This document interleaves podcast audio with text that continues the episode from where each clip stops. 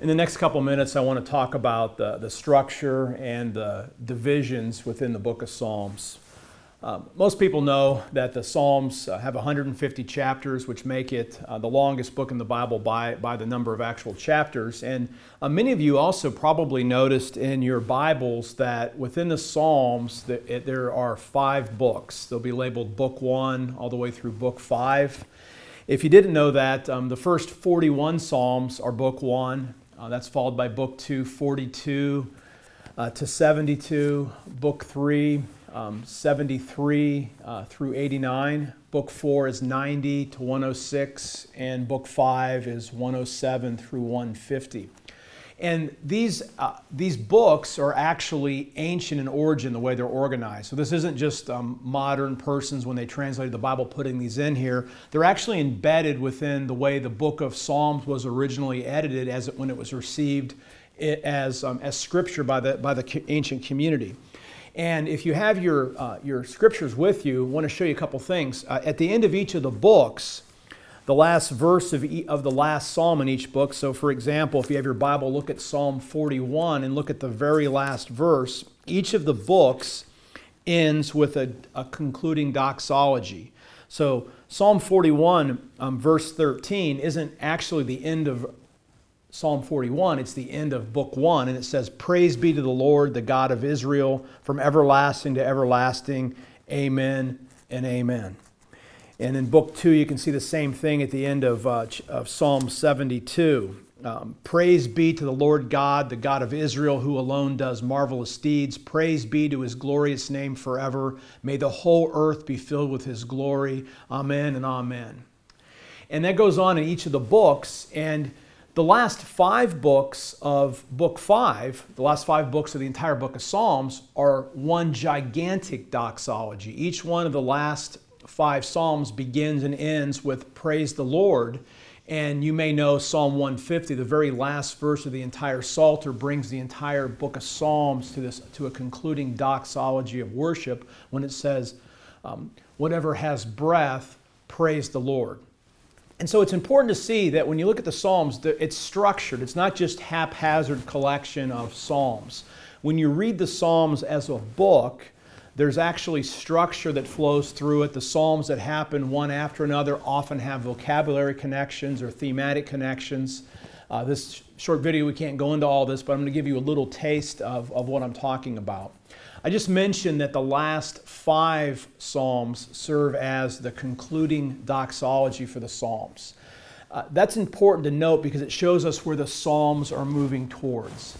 Uh, the Psalms tell a journey. Um, when I read the book of Psalms, I read it as God's prayer book for God's missional people. Uh, that is, these are prayers for all occasions that sustain us in our journey of life. And that life has a good ending. So, one of the things that we know when we read the Psalms, even if we're in one of the most, reading one of the most dire laments, or we find ourselves in a point in our life when we're under persecution or we're suffering or we feel apart from God, we have these prayers that say, God, how long? How long, O Lord?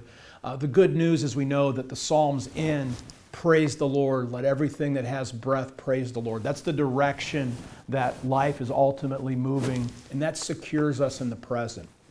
Um, you might also note, if you just look at those last five Psalms, that there's no titles there. So they actually function as a unit, as that concluding doxology for the whole Psalms. Now, let's back up for just a couple minutes and look at how the Psalms begin. Psalms 1 and 2 also do not have anything about author or any kind of titles there. You might note Psalm 1 starts off, um, Happy is the one. Psalm 2 ends, Happy are those. So these first two Psalms uh, want to talk about what the happy life looks like. And what they mean by happy there is happiness is a state of being blessed by the Lord. And so the Psalms start off saying, uh, this, this prayer book for God's missional people is going to ground us in some practices. It's going to, it's, Psalm 1 grounds us in Scripture. How does, the ha- how does a, an individual live that happy life? Well, they take a delight and they meditate on the scriptures day and night, and that will sustain them. That's a sustaining practice. Psalm 2 says, yeah, the nations are raging all around God's people, but we can have security through the Lord's Messiah. And in fact, the Messiah gives an invitation to all persons to come and be blessed in Him. So that's how the Psalms start. So there's a structure. It starts off with two key practices Scripture and an, the understanding of security in God's Messiah. Well, as soon as you hit Psalm 3, it's like, what happened to my security? It's now suddenly, how many are my foes? I'm surrounded on all sides, and you begin to get these uh, serious laments. And the, most of the first of the Psalms in the first three books of the book of Psalms are laments. There's other things mixed in there, but it's the idea that um, there's a problem. We need desperately, desperately need God. And the temptation for a lot of us is to find security in something other than the Lord. And those first three books really essentially show the folly of trusting in anything other than the Lord for security. Well, Psalm 89 kind of hits the um, rock bottom for God's people, at least in the Old Testament, talks about the fall of the Davidic kingdom. And so it doesn't really get any worse than that. So we've lost even our human security.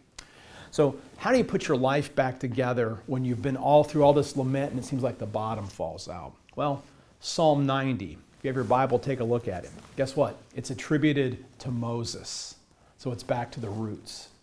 And then the next block of Psalms there, basically 90 to 100, are Psalms about the Lord as our King.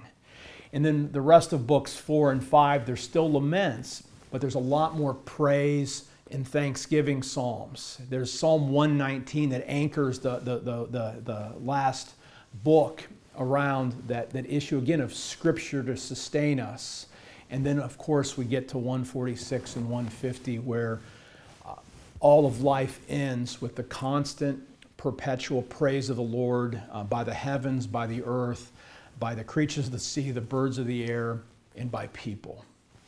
Uh, the book of Psalms is a prayer book for God's missional people. It has a, a structure to it, it guides us on our journey uh, through life and it invites us to live as though the end's already come as we celebrate the Lord um, through both the ups and downs of life as we seek to be to faithfully live out um, His mission to all the nations. Thank you.